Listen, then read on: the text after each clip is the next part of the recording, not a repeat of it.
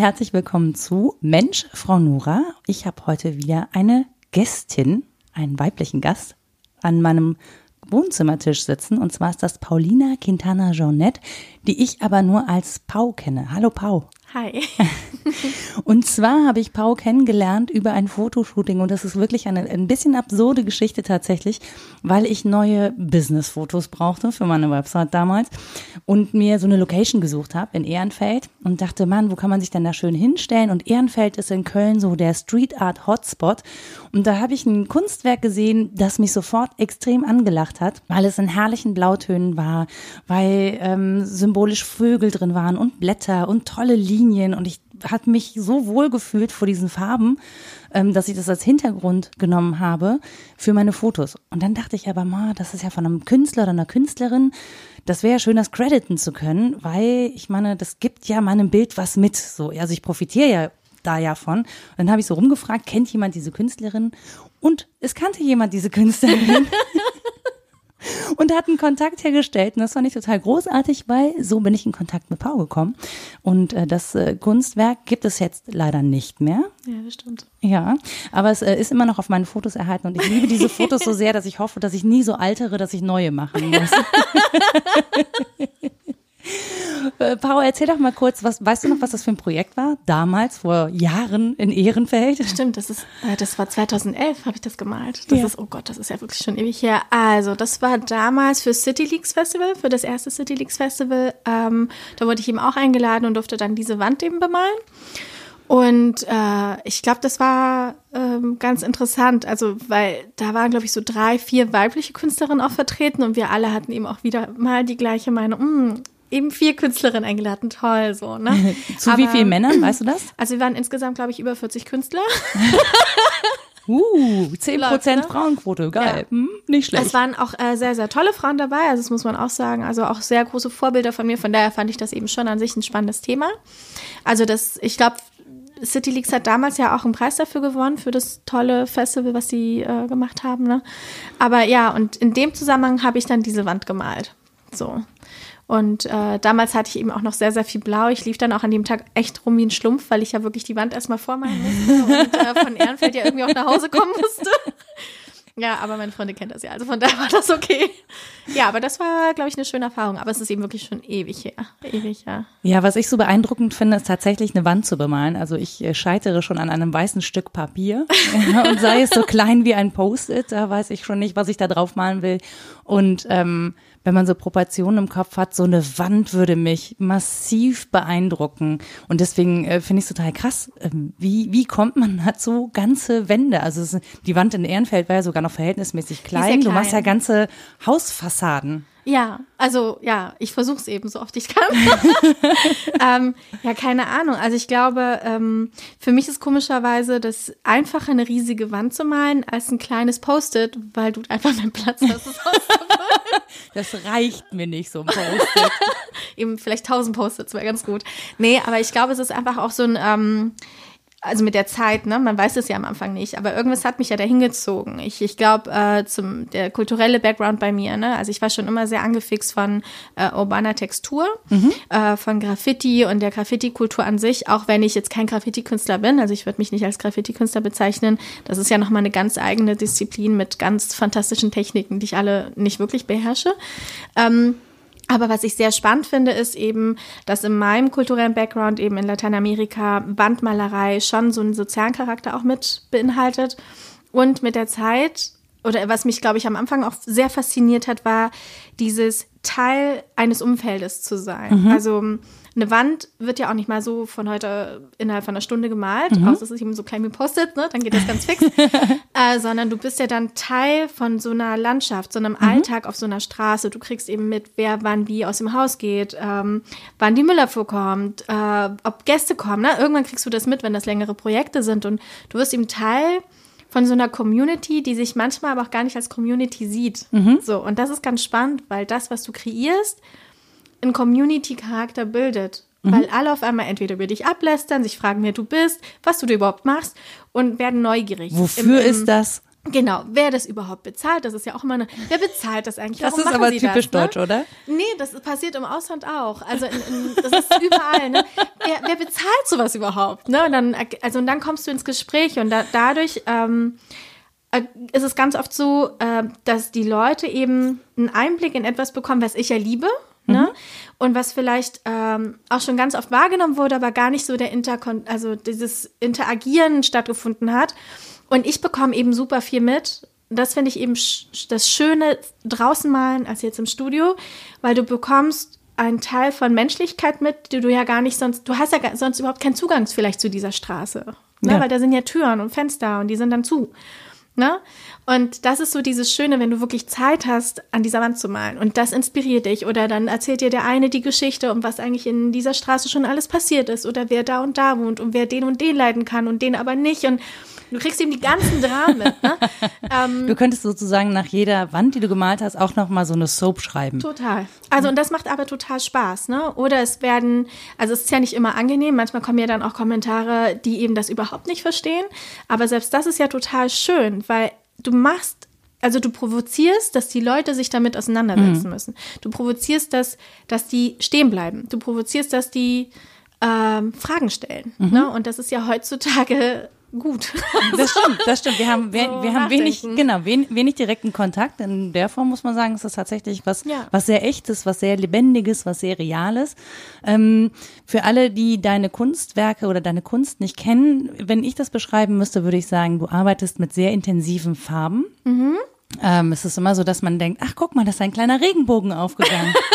und man muss einfach stehen bleiben. Und was mich auch fasziniert, ist, sind diese äh, geschwungenen Linien. Also es Mhm. ist durch diese Linien, die da drin sind, die sich aber auch in der Farbe und Farbmischung wiederfinden, ist Bewegung da drin. genau.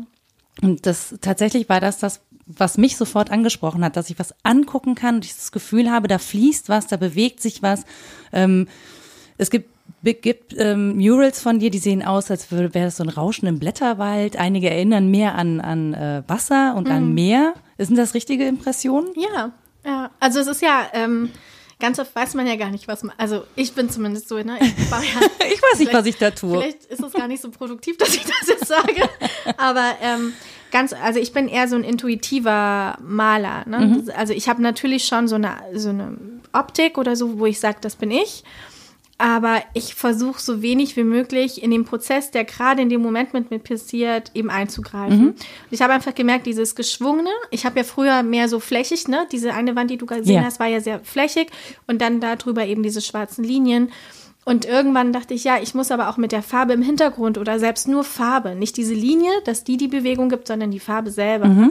Und man, ich finde, das ist eben so eine Art Entwicklung, die man ja auch als Künstler, jeder macht das ja durch. Und ich glaube, ich bin gerade erst am Anfang. Also ich, ich habe das Gefühl, ich muss noch super viel lernen, bis ich wirklich so die Wand, die in meinem Kopf eigentlich auch da ist, irgendwann mal rüberbringe. Ne? Auf die bin ich gespannt. Ja, ich auch. Vielleicht fange ich mit einem Post-it an, das wäre, glaube ich, ganz gut. Nee, aber ich glaube, das ist total schön, wenn du merkst, dass, und ich glaube, das ist das, was mich so daran fasziniert und was mich immer wieder rausbringt aus meinem Studio, ne? so dieses, ähm, wie reagiert die Person, die daran vorbeiläuft, auf etwas, was du ja machst, ohne dass die Person weiß, dass du das auch vielleicht für sie machst. Du weißt ja nicht, wer vorbeikommt. Du weißt nicht, ob die die Farbe mögen, ob die die Bewegung mögen, ob die das überhaupt verstehen, was da passiert. Aber es ist so, so ein, ähm, so ohne, ohne Sprache. Das heißt, du, äh, das, was ich male, kannst du überall hinbringen, weil es etwas ist, was überall erkennbar ist. Also Vögel, Blumen, Farben, geschwungene Sachen, das ist eben sehr organisch. Ne? Also Ja. man kann wirklich reintauchen. Und ich glaube, das möchte ich eigentlich machen, ne? Ohne viel Erklärung. Es hat es, also interessanterweise bringt es für mich genau in den urbanen Raum eine Form, eine Form von Natur. Es ist natürlich Ja. nicht, es ist ja nicht, du malst ja keine Bäume oder Vögel im eigentlichen Sinne, das sind ja Genau. Symbole von oder Also Symbole nichts für. Konkretes, genau, ne? es ist nicht konkret, aber trotzdem hat man das Gefühl, ähm, es ist belebte, und das klingt tatsächlich interessant, aber es ist belebte Natur in Ja. dem, in dem Moment. Und ähm, Vielleicht hat mich das auch daran angezogen, wobei, ich- also es waren da vor allen Dingen auch diese Blautöne, das fand ich Mhm. ja un unglaublich geil. Passt auch zu dem Outfit, was ich an dem Tag anhatte. Aber interessanterweise ähm, erkenne ich das auch sofort wieder. Also ich bin durch Köln gefahren über die Mülheimer Brücke und bin irgendwann im Stau da gestanden und habe da gestanden und gucke nach links und sehe eine Wand und weiß sofort, also ich würde nie Künstler wiedererkennen, weil ich einfach überhaupt gar keinen Sinn dafür habe im Prinzip. Aber ich habe diese Wand angeguckt und mir war klar, dass eigentlich nur du die gemalt haben kannst oder zumindest daran beteiligt warst, Ja. dass diese Wand entstanden ist. Und das wusste ich sofort. Ja, und das fand cool. ich irgendwie toll, weil ich dachte, ah, ich erkenne was wieder und es ist Kunst. Es ist bunt. Es ist bunt, ich habe es wiedererkannt. Es spricht zu mir. Ja. Nein, das war tatsächlich, ähm, war, da, war das ein schönes Erlebnis äh, an der Stelle. Und ähm, das zeigt ja auch, dass es irgendwie ein prägnanter Stil ist. Ne? Wenn, also wenn selbst ich das wiedererkenne, die sich wirklich nicht so gut damit auskennt, dann ist es auf jeden Fall, glaube ich, prägnant.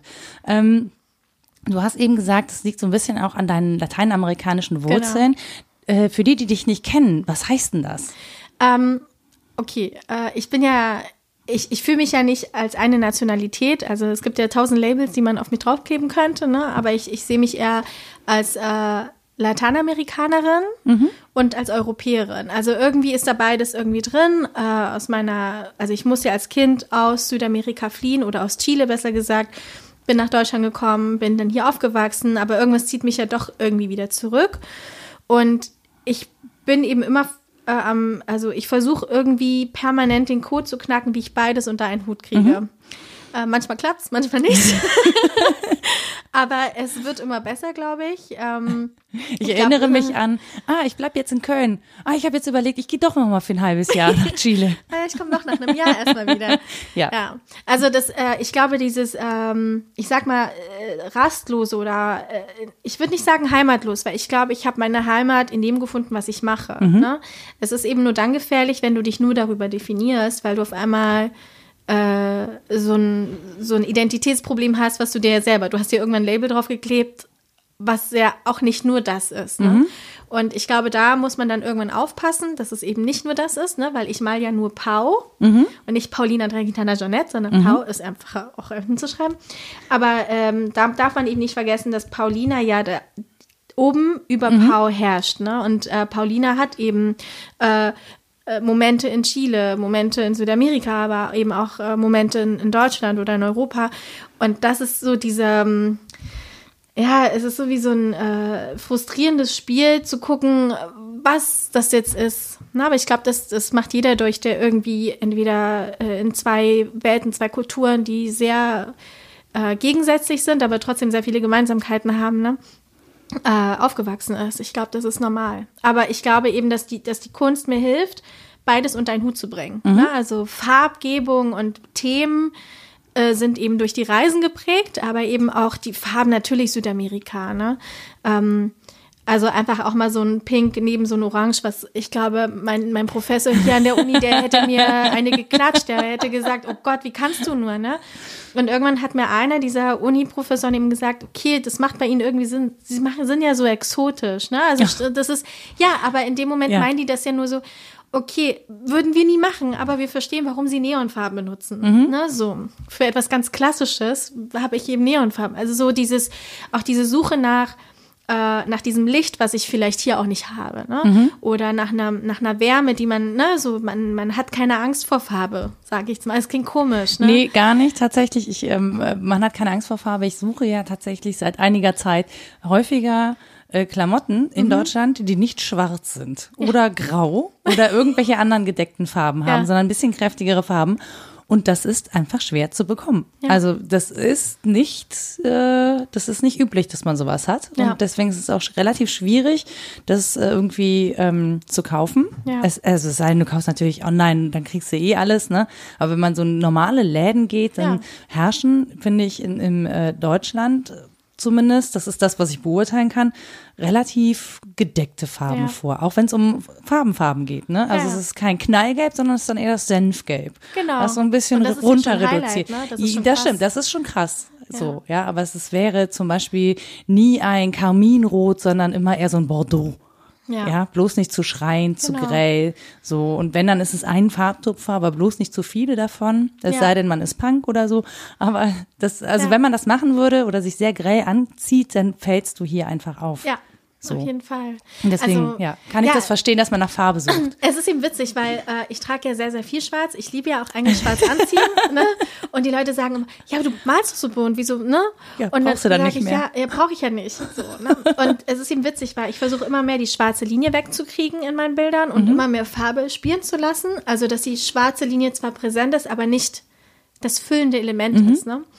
Und ähm, ja, es ist eben seltsam, wie Farbe eben auch zelebriert wird. Und ich glaube, ähm, Farbe zelebrieren, also es werden, hier ist es ja ein totales Highlight, wenn es im Laden rotes Kleid gibt. Mhm. So, ne? Oder ein Laden ist total ausgeflippt, wenn es bunte Sachen hat. Und dann denke ich mir so, komisch, ne? Und wenn dann was bunt ist, dann ist es so markant auf Geschlechter bezogen, Ja. dass du dir dann denkst, ja, nee, das will ich dann auch nicht. Also Ich lehne das kategorisch ab. ja, ne, also kennen wir ja pink und blau und dann aber so ein Babyblau und dann so ein, ne, also so, aber keine, ich sage immer so Empowerment-Farben. So einfach nur so Bam, ne, oder, oder eine Mischung an Farben oder Texturen, ne, wie man das ja in, in verschiedenen Kulturen äh, ja dann auch hat, diese Stoffe, die dann da sind, wo einfach wirklich ähm, zelebriert wird, also wirklich damit auch gespielt wird. Also hier ist es ja dann immer noch, äh, wow, es ist rot, aber eben nur rot und der Schnitt ist dann ganz, ganz clean, ne. Ja, wobei wir ja ein Label hatten, das ja dann noch sehr exzessiv von allen gekauft und getragen wurde, das dann sehr bunt war.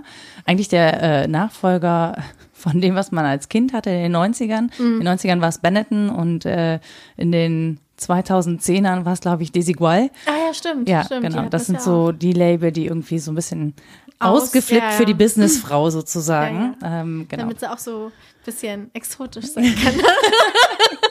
Ja, das finde ich, das finde ich aber auch so ein bisschen seltsam, ne, dass man sich das dann anziehen Mhm. muss, um das äh, zu markieren. Ähm, das finde ich ein bisschen schrecklich. Also ich finde es überhaupt nicht schlimm, wenn das jemand macht, aber für mich persönlich wäre das wie verkleiden, weil genau.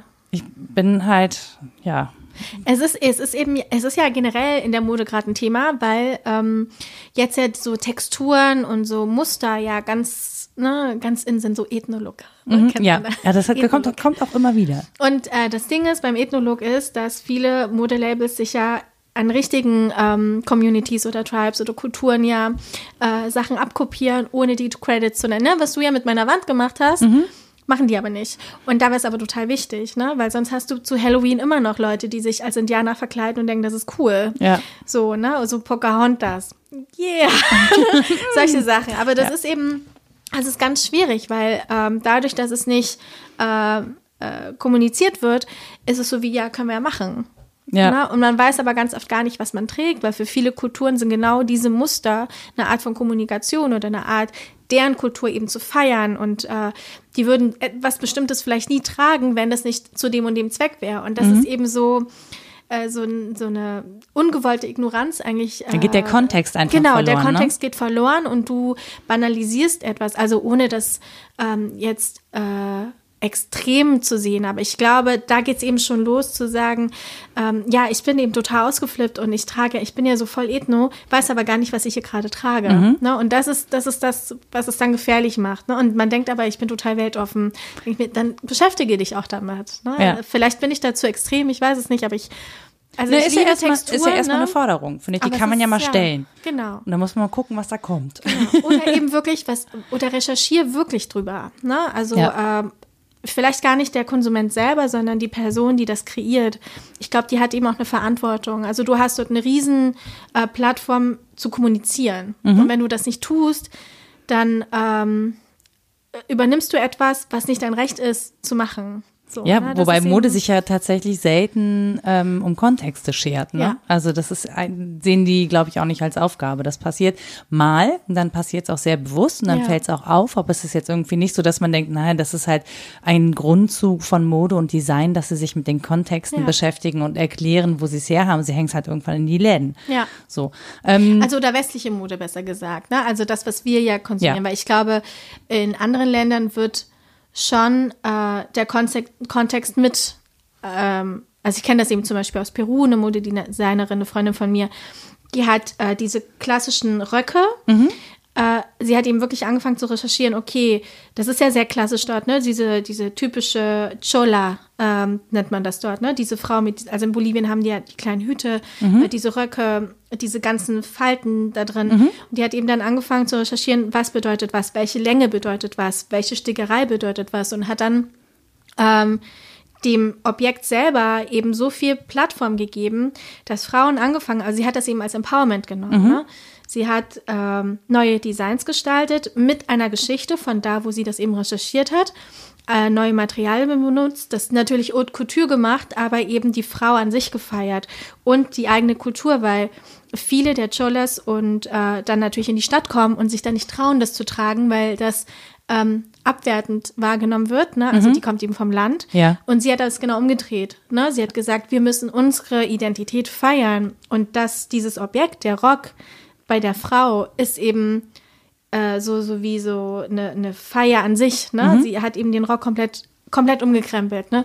Und heutzutage redet sie mit Ted, ähm, macht äh, für verschiedene Typen Frauen, ne? Also und das, äh, die macht Workshops eben für Empowerment über diesen Stück Stoff. Mhm. Ja, das ist eben Wahnsinn. Also man kann das machen, ne? das meine ich damit. Genau, man kann das machen, aber es ist halt nicht Standard. Das genau. ist jetzt genau. irgendwie nicht so, dass es bei den großen Modehäusern oder genau. dass man jetzt zu jedem Rock oder zu jedem Kleidungsstück eine weiß, Geschichte mitgeliefert genau. bekommt. Ne? Genau. Also ich finde, dass so ein bisschen hast du es in dieser, in dieser Ökomode, ne? dass mhm. sie dir mhm. zumindest erzählen, wo es hergestellt worden, im Zweifel steht noch Name drin, wer es zusammengenäht hat oder was auch immer. Das wird schon da mitgeliefert, aber das ist so eine spezielle Klientel. Ich würde das nicht in den äh, Mainstream ja. einordnen bis jetzt. Du hast ja eben schon gesagt, du bist ja weltoffen, du referierst ja auch verschiedene Länder auch.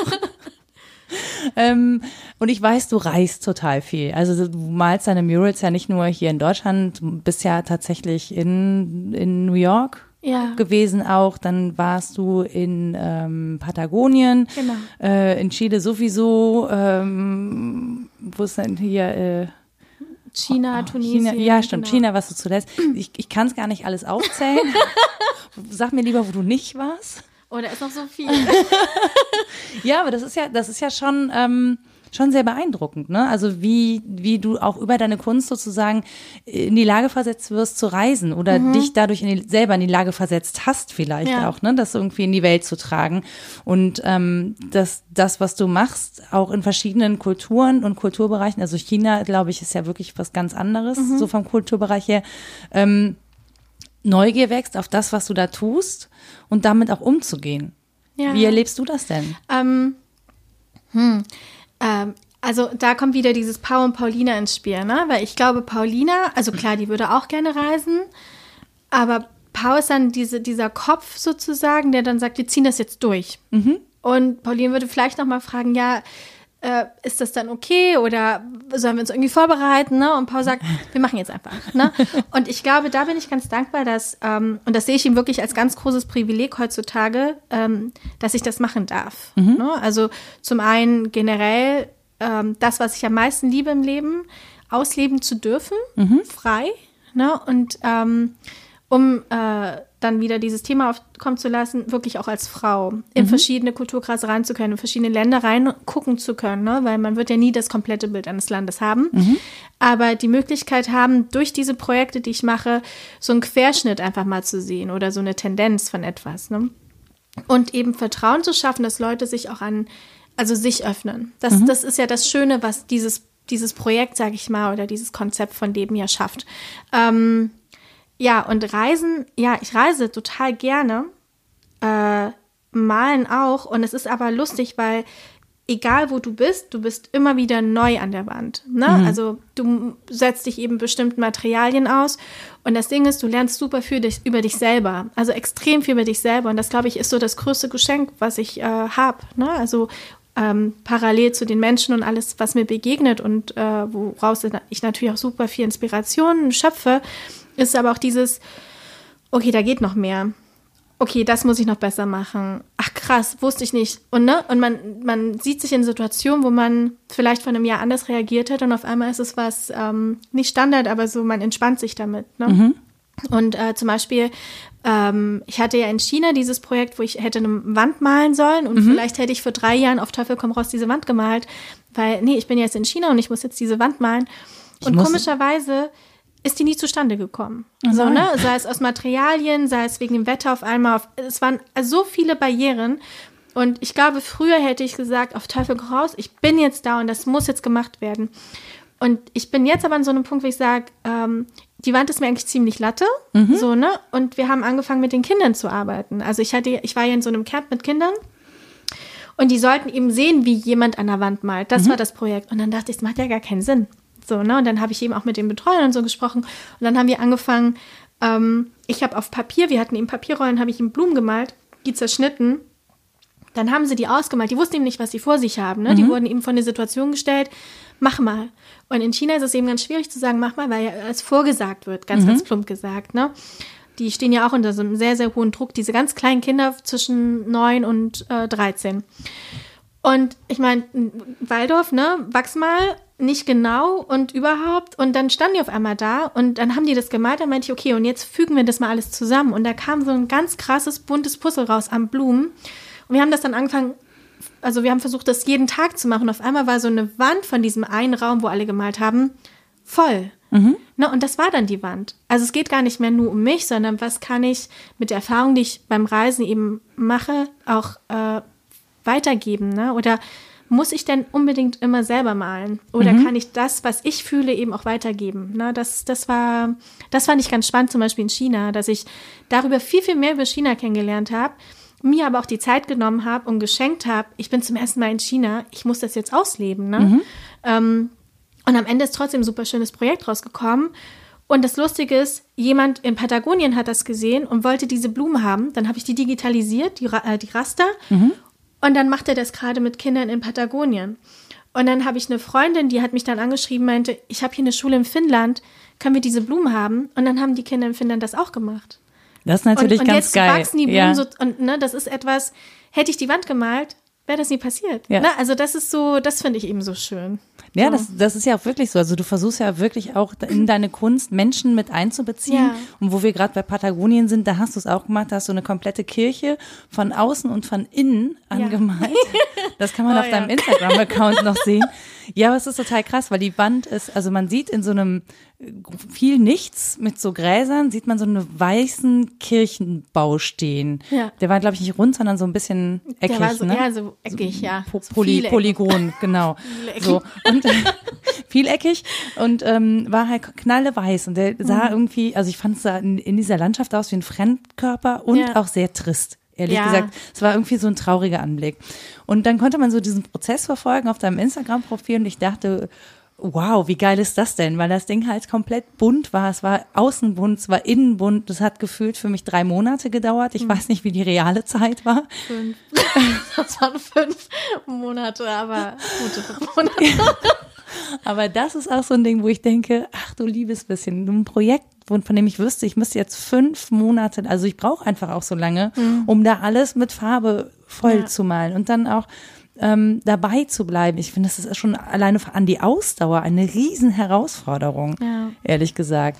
Ähm, es ist eine krasse, eine krasse Schule, ne? Also ich ja. glaube, das ist so dieses, äh, ich glaube, die Lektion, die ich daraus mitgenommen habe, war, äh, was, wo das Ego stehen sollte bei solchen Projekten. Und wo stand's am Anfang und am Ende? Also ganz woanders. So, und das, find, das fand ich eben ganz spannend, weil klar, es war so ein, ähm, ich glaube, ich war eben an so einem Punkt, wo ich gesagt habe, okay, ich will unbedingt ein riesiges Objekt malen. Ne? So, ich will einfach etwas malen, was äh, so ganz aus, außergewöhnlich ist. Es war dieses, ich will das machen, ich will das machen, ich will das machen. Und es hat ja auch alles geklappt. Jugendlicher äh, Größenwahn? So ein bisschen. ähm, ne, so äh, dieses kriegen wir schon hin. Auch, äh, ich glaube, mit so einer sehr, sehr krassen Ignoranz und Leichtigkeit bin ich da reingegangen. Was vielleicht ganz gut wäre, weil wenn ich darüber nachgedacht hätte, hätte es nicht geklappt. Aber ähm, ich glaube, ähm, das hat mir sehr viel Demut beigebracht. Also Demut dem Ort gegenüber.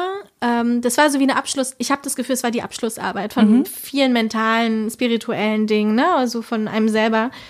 Und äh, das Ding ist, diese fünf Monate waren auch nötig. Ich glaube, das Projekt selber hätte auch kürzer sein können.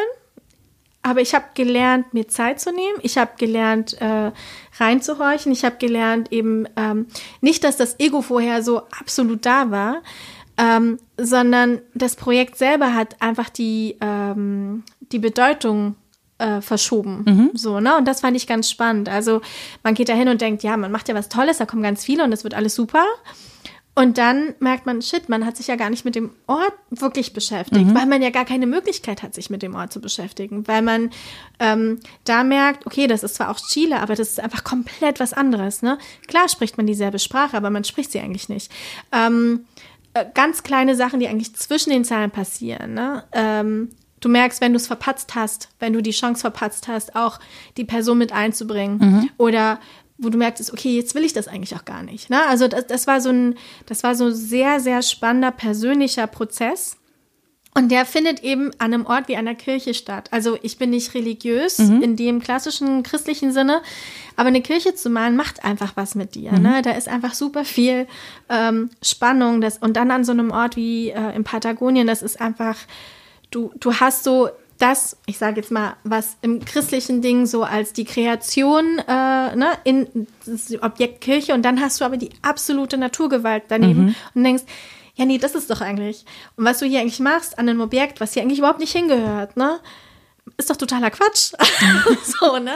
Ach, du kommst auch noch an den Punkt, wo du sozusagen deine eigene Arbeit auch noch in Frage stellen musst. Ja, total. Also, mhm. und das war aber total wichtig. Warum bin ich eigentlich hier? Aus welchem Grund? Ne? Wozu machst du das? Äh, und ich glaube, das, das meine ich mit dem Thema Ego, ne? Mhm. Ähm, äh, Ego-Künstler kann ich verstehen, geiles Objekt, will man malen, machen nicht so viele in Chile, kommt man nicht dazu, ist eben auch sehr selten. Also ich glaube, ähm, das machen auch so nicht so viele, ehrlich also gesagt. Ich, ich glaube, es, es gibt schon öfter, aber es ist einfach auch ein Ort, der unbemalbar ist. Mhm. Sei es aus Klimagründen, sei es aus Windsituationen, sei es, ähm, weil du, äh, bring mal ein Gerüst nach, also an den Ort, mhm. äh, bring mal Farbe dahin. Also genau. Ist, äh, ne, also dieses ganze Logistische war mir gar nicht so klar. Und daran habe ich einfach gemerkt, ich bin total unausgebildet für so ein Mammutprojekt. Mhm. Ne? Und dann denkst du dir so, wird schon. Und dann merkst du, wie viele Leute du eigentlich drumherum brauchst, damit das klappt. Ne? Mhm. Ne? Was einfach wunderschön war, weil ich habe gemerkt, die Leute glauben an das Projekt, die haben Bock drauf. Die wissen zwar nicht, was da gerade passiert, die wissen auch gar nicht, wer der ist, aber irgendwie unterstützen die das. Ne? Mhm. Und das, was ich am schönsten fand, waren die Kinder. Die Kinder ja. waren permanent da. Die Kinder haben von Anfang an eben gesagt, die Tante Pauli, die macht das schon, haben mitgemalt und das war so, auch wenn ich zwischendurch frustriert war, sei es auch mit den Leuten vor Ort, die eben irgendwann auch gesagt haben, ja, was ist denn das überhaupt? Und einfach total dran gezweifelt haben, waren es die Kinder, die dann gesagt haben, weiter, weiter, weiter, ohne es aber zu kommunizieren. Mhm. Bis die irgendwann interviewt wurden und ich saß eben daneben, weil ich eben ein bisschen helfen musste so und die dann eben alles gesagt haben, was sie mit diesem Ort verbinden. Mhm. Und das war mir so in dem Moment gar nicht bewusst. Und also, was kam da raus? Was haben die erzählt? Die meinten, äh, so, also, ey, es war wunderschön, weil die meinten so, ja, Tante Pauli, also schon Tante Pauli ist ja mhm. schon krass, ähm, hat Freude hierher gebracht. Oh. Tante Pauli hat äh, Farbe hier und die haben Sonnenuntergänge, die sind von pink bis orange, mhm. aber ich habe die Farbe hingebracht. Das heißt, die sind sich zum ersten Mal bewusst geworden, wo die eigentlich leben, mhm. also was um die rum passiert auch, ne? Ähm, die haben Kindheit gehabt. Mhm. Weil das haben die an, also der Ort ist eben sehr, sehr schwierig auch, ne? Und das haben die in dem Ort träumen. Mhm. So, ne? Das sind Kinder, die sind acht bis zehn Jahre alt.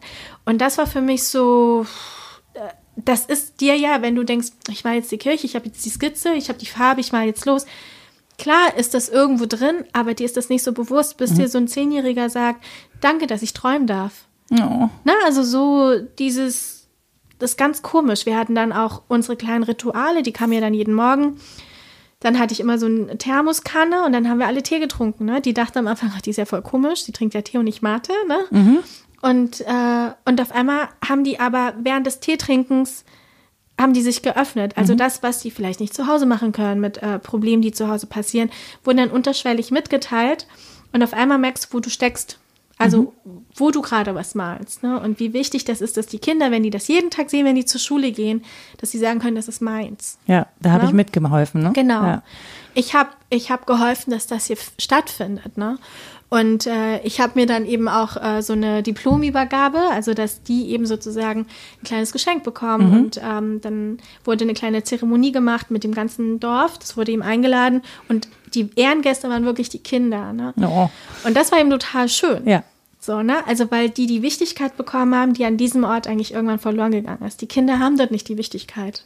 Ne? Aber genau, du hast von Problemen an dem Ort gesprochen. Äh, kannst du uns mal kurz mit dahin nehmen? Was sind das für Probleme? Ähm, also, man muss sich vorstellen, das ist ein Ort, der ist 15 Minuten von Argentinien, von der argentinischen Pampa entfernt. Mhm.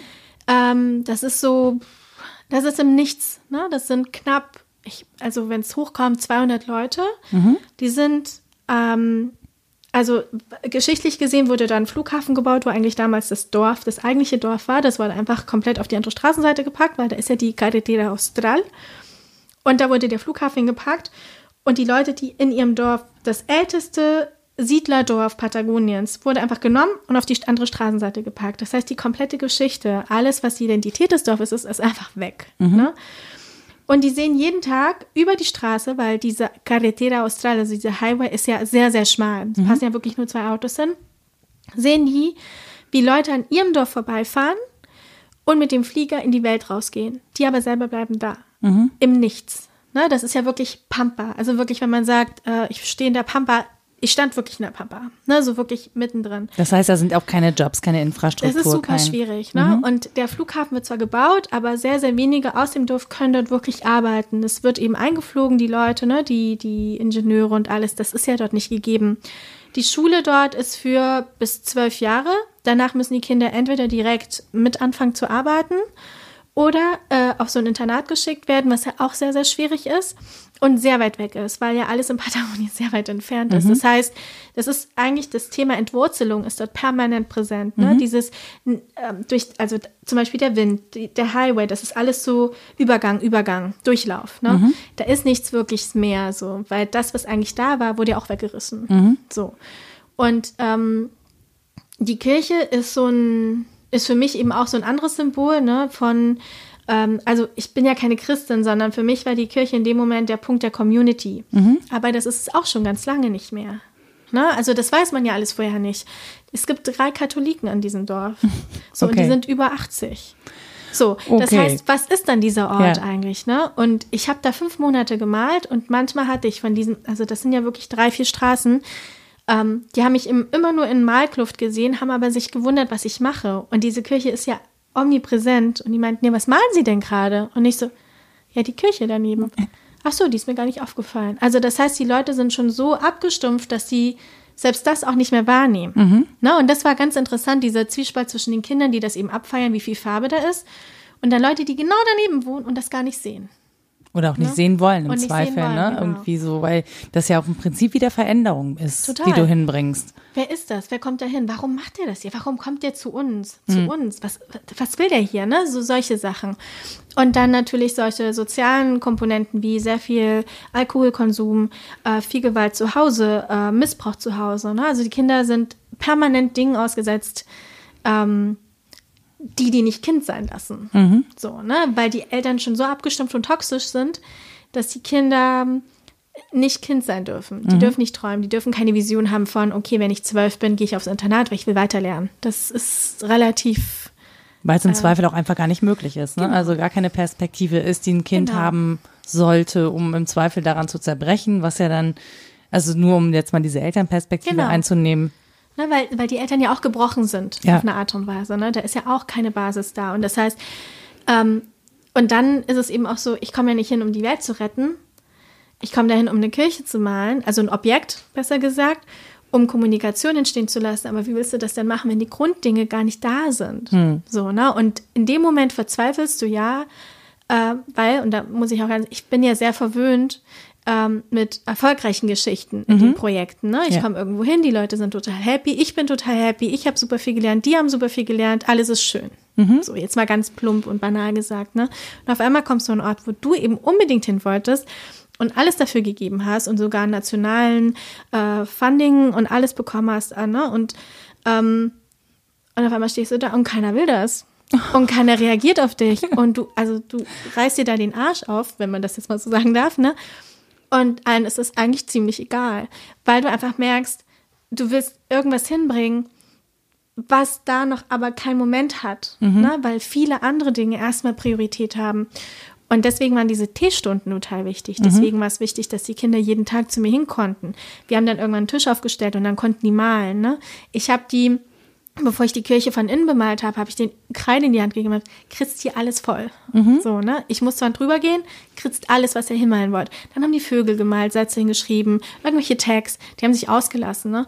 Und das war so, die durften Dinge machen, die sie sonst nie in ihrem Leben machen durften, ne? Und ich glaube, das also die, klar, die Kirche ist bunt und die, das, in der Presse sieht es auch schön aus, aber das eigentliche war das mit den Kids. Mhm. So, ne? Weil die Kids das dann mit nach Hause genommen haben. Irgendwann habe ich die Eltern gesehen. So, ne? Weil die dachten auch so, was ist denn das für ein Ische? So, die kommt da hin, malt da mit Die klaut unsere. Kinder.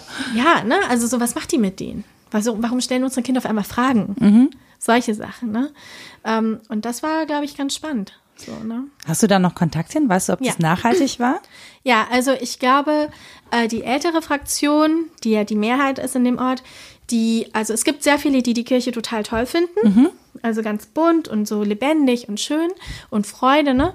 Und dann gibt es andere, die mit, also die sind aber so ultra, ultra äh, konservativ, die denken, äh, ich habe eben auch ein bisschen, die Eingangstür ist eben wie so ein Feuer so, ne? an Farben. Eigentlich gehst du in die Hölle. Ja, und die, also die kommen mit sowas nicht klar, ne? So, und die meinten irgendwann zu mir, es sieht eben aus wie eine Disco. So. ja, dachte ich, schöne Party Disco, mit Gott, ne? Also ja. ja, genau. Also ähm, wäre eben schön so ein Ort der Begegnung, wie man ja so schön sagt, ne? Ähm, also äh, deswegen ist da so ein Zwiespalt. Also es ist auf jeden Fall ein riesiges Fragezeichen, aber ich glaube, die Mehrheit mag das. Ne? So, äh, die Kinder mögen es auf jeden Fall. Aber es geht eben unter und das verstehe ich dann auch und das meine ich eben auch mit Ego, weil äh, klar, auf, auf irgendeine Art und Weise hätte man sich gefreut, dass das vielleicht nochmal auf eine ganz anderen Ebene wahrgenommen wird. Aber ich verstehe absolut, dass das absolut unwichtig ist Ja. dort. Ne? So, das ist, da kam eben jemand, hat das gemalt und ist eben wieder weg. Und das wollte ich nicht.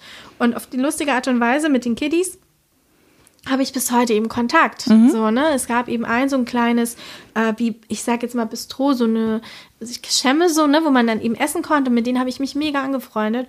Und ich habe das Gefühl, das ist meine patagonische Familie. Also ein Stück von mir ist wirklich an diesem Ort geblieben.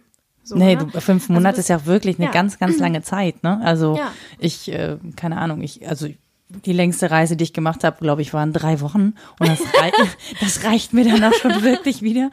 Also, dass ich Ja. jetzt fünf Monate plötzlich ganz woanders bin, auch in einem komplett anderen Kulturkreis zum Beispiel. Äh, und dann auch noch mal nicht in der Stadt, wo man sich irgendwie so frei bewegen kann und Sachen erlebt, sondern auf einem Dorf. Das ist ja auch nicht so, dass du dann abends irgendwie Party machst Nee. oder ähm, auch mal Abwechslung hast. Das geht ja auch für dich dann nicht. Du kommst da ja auch nicht raus und du kommst ja auch nicht richtig weg da. Ja, es waren Ähm, drei Straßen. Wir haben drei Straßen Ja, gehabt. So, ne? so, also das ist jetzt auch nicht so, wo man denkt, Mann, ey, da habe ich mal richtig Bock, fünf Monate zu verbringen. Da Ja. kann ich mir richtig gut vorstellen, viele Leute kennenlernen. Also 200 hast halt auch irgendwie schnell durch. Nee, und die hatten ja auch keinen Kontakt wirklich mit mir. Ne? Also d- du hast, ähm, die haben, ich bin eben immer meinen Weg frühmorgens zur Kirche, habe da gemalt und meinen Weg zurück. Und dann hatte ich eben Klingt aufregend. Mit, mega. ähm, und ich hatte eben zwei Assistentinnen, weil die so, das waren zwei Psychologen, die eh an dem Ort gearbeitet haben, eben mit so einem sozialen Projekt Chiles, also so einem nationalen Projekt, was junge Leute eben an Orte bringt und die dann eben so an sehr, sehr armen Orten sich eben einsetzen für soziale Kommunikation und sowas. Und die haben mich so ein bisschen betreut und auch gesagt, wie ich mit bestimmten Leuten auch zu reden habe und mit wem ich als erstes reden muss, bevor ich dann mit dem rede. Und ne, diese ganzen, was in so einem Dorf ja auch, ne, diese, was ist eigentlich die Dynamik von diesem Ort? Ja. Das haben die mir aber erst gesagt, als ich da war. Aber immerhin. Ja, immerhin. Und ich war am Anfang auch sehr stur, das weiß ich auch, ne, dass ich, das kann doch nicht sein und ne, und keine Ahnung und hier und äh, so funktioniert das nicht. Und das, das meine ich mit diesem, äh, mit einer, auch einer gewissen Arroganz dahinkommen, so denken man, ne, man weiß, wie es läuft und dann wird man eben komplett gegen die Wand geworfen. Und man fängt einfach per, komplett, komplett bei Null an. So, ne? Und man ist aber in dem Projekt und man kommt ja auch nicht mehr weg. Nee. So. Und entweder du äh, nicht beugen, das meine ich gar nicht, sondern Arrangieren, surrender. ja. So, du akzeptierst die Situation, nimmst es auch dankbar an und sagst, okay, dann lasse ich mich mal drauf ein, Mhm. wirklich ein, ehrlich ein.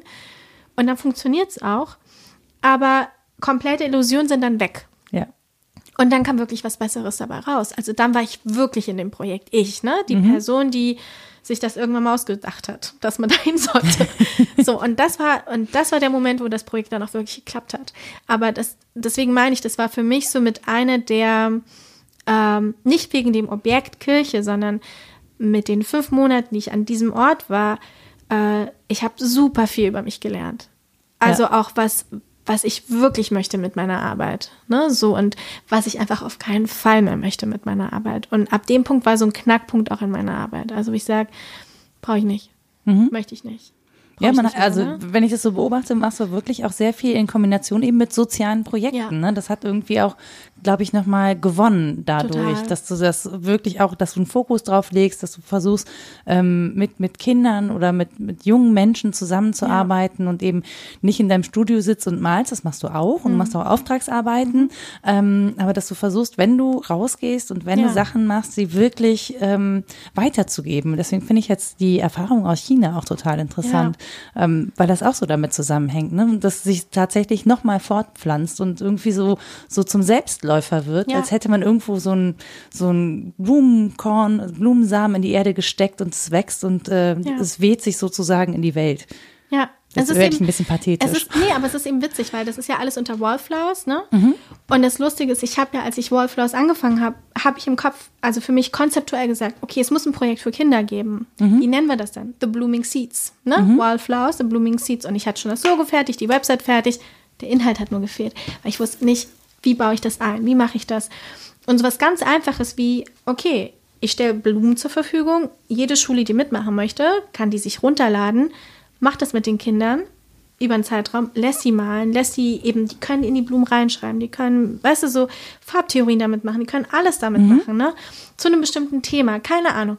Und lassen es an einer Wand wachsen und schicken mir das. Mhm. Und dann ist es nicht ich gehe dahin und male, mhm. nicht ich bin die Künstlerin, sondern wirklich dieses Empowerment, hey, guck mal, mit so einem kleinen Stück, wenn du das neben das Stück des anderen packst und wie alle zusammenarbeitet, entsteht wieder ein Bild. Mhm. So, ne? Und das war, was ich den äh, chinesischen Kindern eben auch gesagt. Ich meinte, wir alle zusammen haben gemacht, dass die Wand wächst. Nicht du hast eine Blume gemacht, sondern ihr alle gemeinsam habt mhm. eine Blume gemacht, ne? So.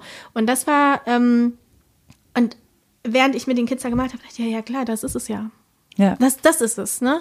Es ist nicht, dass ich irgendwo hingehen muss, damit was passiert, sondern die vor Ort müssen das machen.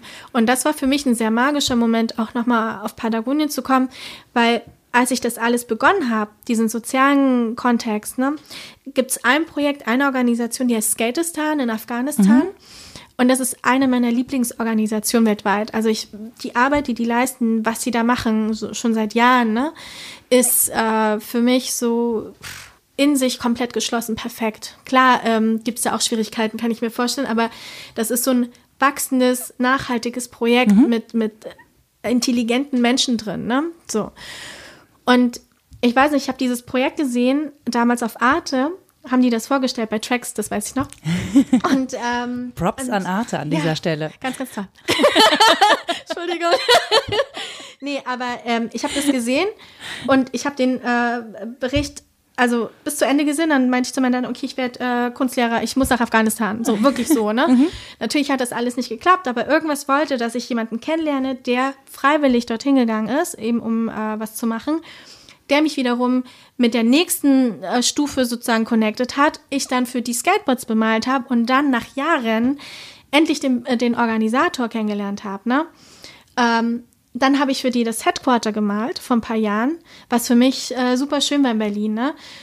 Und das Lustigste ist aber, man ist so auf einer Wellenlänge gewesen, also man hat sich so gut verstanden, dass dann irgendjemand mir gesteckt hat, ey, die sind gerade in Chile unterwegs, weil der macht gerade ein Sabbatical und will durch äh, mit dem Motorrad irgendwie so, ne? Und dann habe ich denen gesagt, also nur im Witz, kommt doch da in Patagonien vorbei. Und die waren wirklich eine Stunde entfernt und dann sind die da vorbei. Also Ach, cool. so, das war für mich so, dass jemand, den ich so krass schätze für die Arbeit, die er macht, ne, vorbeikommt und sagt, gute Richtung. Ne? Mhm. Ne? Einfach nur so, gute Richtung, mach das, du, du machst das schon richtig, du, du hast die richtigen Gedanken dafür, mhm. ne?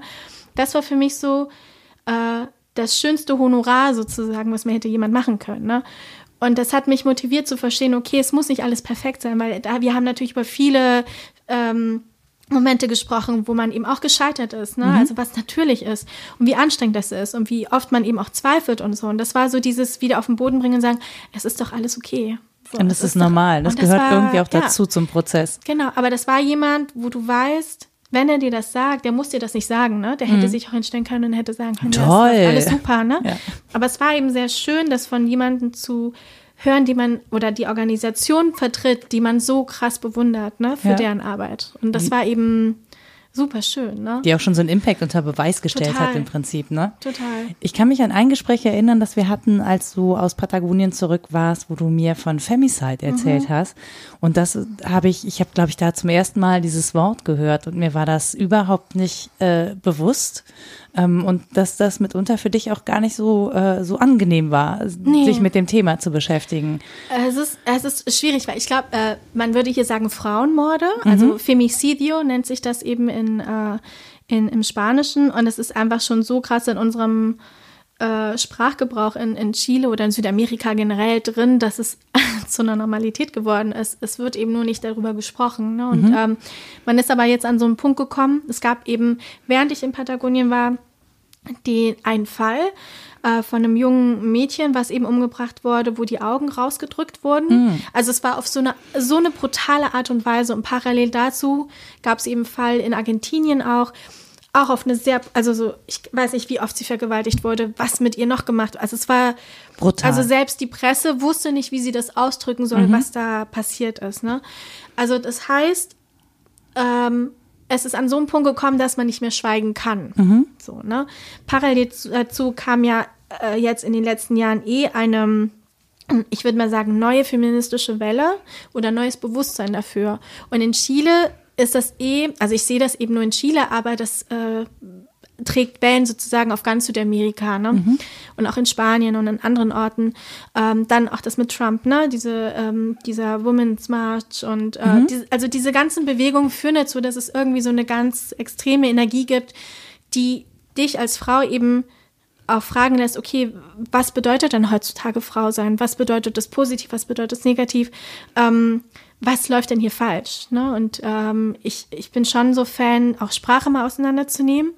Und für mich ist natürlich die chilenische Sprache extrem gewalttätig. Also die Art, wie man miteinander redet, die Art, wie man ähm, Dinge, die eigentlich sehr brutal sind, als ein normales Standardgespräch eben führt. Ne, man merkt es nicht mehr, wie gewalttätig das eigentlich ist. Und man merkt nicht, wie sexistisch man damit auch ist oder xenophob, rassistisch, klassistisch. Das ist so krass in dieser Kultur schon verankert, dass es nicht hinterfragt wird. Es ist einfach, es ist eben witzig. Ne? Es ist eben so. Ich finde, das Wort Femicide hat mich so, es war so an die, es ist so in die Nähe von Suicide gerückt. Ja. Das ist was, wo ich so denke, naja, aber das sind ja nun mal völlig verschiedene Dinge, ob jemand sich selbst tötet oder ob jemand Ja. brutal ermordet wird. Oder Homicide, ne? Ja, ja, Homicide ist ja genau. Menschen töten, so, ne? Genau, ja, aber so, also vor allen Dingen so brutal und äh, Ja. des Geschlechtes wegen. Ja. Im Prinzip so. Das äh, fand ich schon krass an der Wortwahl. Ja. Also, dass es da so ein Wort für gibt. Es ist eben, es ist anscheinend schon so Standard, dass es eben nicht nur ein Tod oder ein äh, Mord ist, sondern eben äh, ein bestimmter Begriff, weil es einfach, es ist eben wieder ein Frauenmord. Es ist wieder ein Frauenmord. Ne? Dieses, Passiert halt bei uns. es ist wieder eine Frau. So, und ähm, das Krasse ist, dass es eben ganz oft die Argumente dann von den Männern sind, ja, ähm, ich war eben eifersüchtig. Ähm, sie gehörte doch mir. Ich habe sie doch geliebt. Ne? Ja, und dann ja. fragt man sich so, äh, Moment, äh, was? Also, ne? Also, aber sie hat mir doch was versprochen.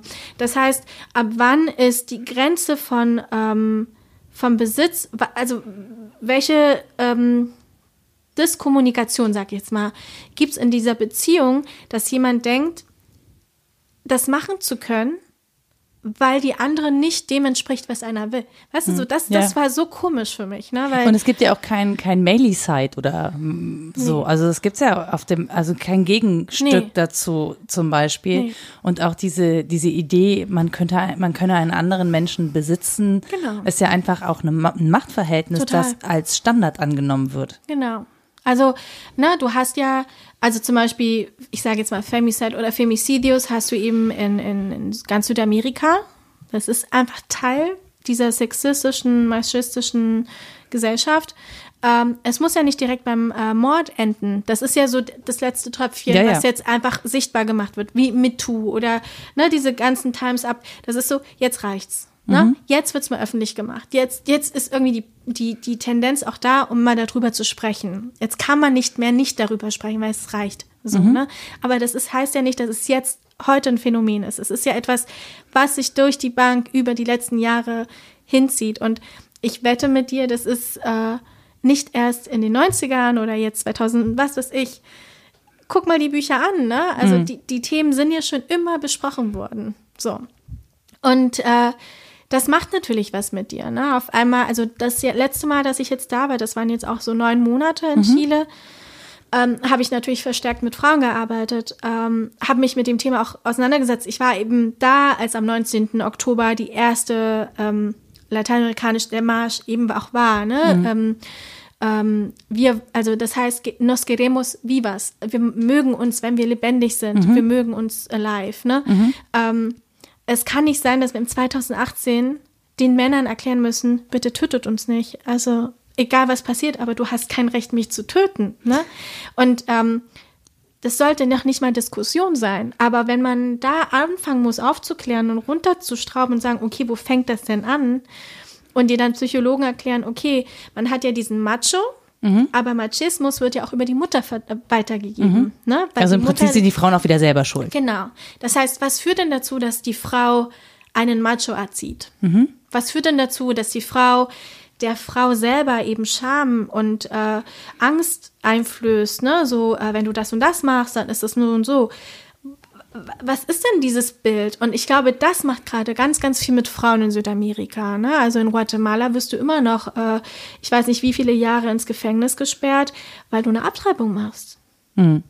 So, ne? Also wo, wo fängt denn das Recht über deinen eigenen Körper an?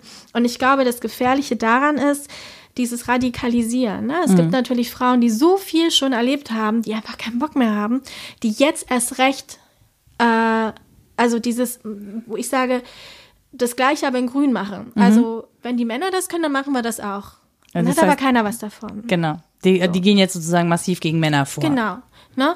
Dann gibt's Männer, es gibt eben Femicidio und dann gibt's eben Männer, die dann diese Frauen, die eben versuchen, etwas zu ändern in der Gesellschaft, aber eben auch gesund und eben auch ähm, mit Background, ne, mit Wissen eben versuchen zu erklären, als Feminazis. Das ist ein ganz klassisches äh, Wort gerade in Südamerika. Bist ja auch so ein Feminazi, ne?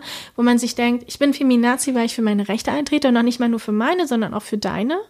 So, ne? Äh, ich will dir gerade versuchen, dass das, was wir hier machen, auch gut für dich ist. Ja. Ne? Du musst auch nicht in dieser Struktur drin bleiben. Und ich glaube, das ist eben so ein, ähm, so, äh, wo fängt man an? Ne? Wo fängt man an zu erklären, dass es, es geht nicht nur um die Frau, es geht wirklich um das komplette Prinzip der Gesellschaft, wo wir gerade mit wem stehen. Und das ganz Perverse daran, du hast, ähm, und ich glaube, das ist so frustrierend für viele Frauen, ähm, du hast jemanden wie Trump, das ist aber nicht der Erste, der so ist. Es, ist Nee. der, fällt ihm nur ein bisschen auf, weil er sehr, sehr speziell ist, ne? Der dann Leute wie Kavanaugh hat, also jetzt, ne, im, im, im Justice äh, Department so, wo alles so offensichtlich ist und alle sagen, es kann doch nicht wahr sein und der trotzdem reinkommt.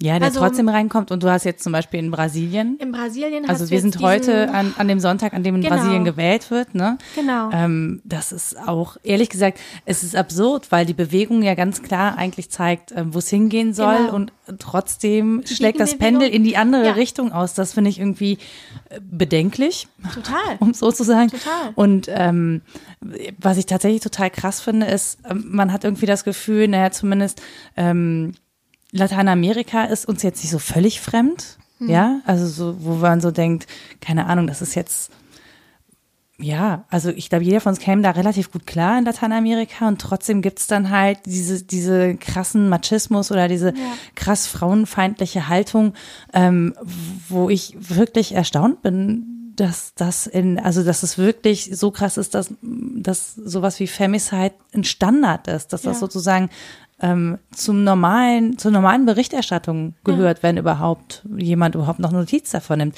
Und das hat mich tatsächlich massiv erschüttert. Also ich komme mir Ja. dann immer so ein bisschen naiv vor, weil ich so wenig von der Welt weiß, äh, ehrlich gesagt. Aber auch, weil ich mir nicht vorstellen kann, dass wir im Jahr 2018 genau diese Verhältnisse noch haben. Und äh, wir reden bei Südamerika ja nicht von so einem kleinen Landstrich mit wenigen Menschen, sondern das ist ja ein riesengroßes äh, Problem. Ja. Ja. in einem riesengroßen Abschnitt und Teil der Welt. Und äh, das finde ich halt schon, das fand ich sehr erschütternd, als du mir das Ja. erzählt hast. Da war ich schon so, wo ich so dachte, so, boah, krass. Also, Aber was- ich eben daran äh, so, also für mich was, also ich war ganz froh, dass ich äh, komischerweise war ich immer zu sehr, sehr wichtigen Momenten in Chile, wenn wirklich was Interessantes passiert ist. Ne? Also was mit mir auch ganz viel macht. Das jetzt war so, ich hatte ja selbst bei mir zu Hause Diskussionen darüber. Ähm, bei dir zu Hause heißt mir, jetzt bei also deinen Eltern? bei meiner Tante, bei Okay. meiner Tante, wo ich ja in Chile wohne, weil ähm, Weil du so viel zu Hause bist, weißt du?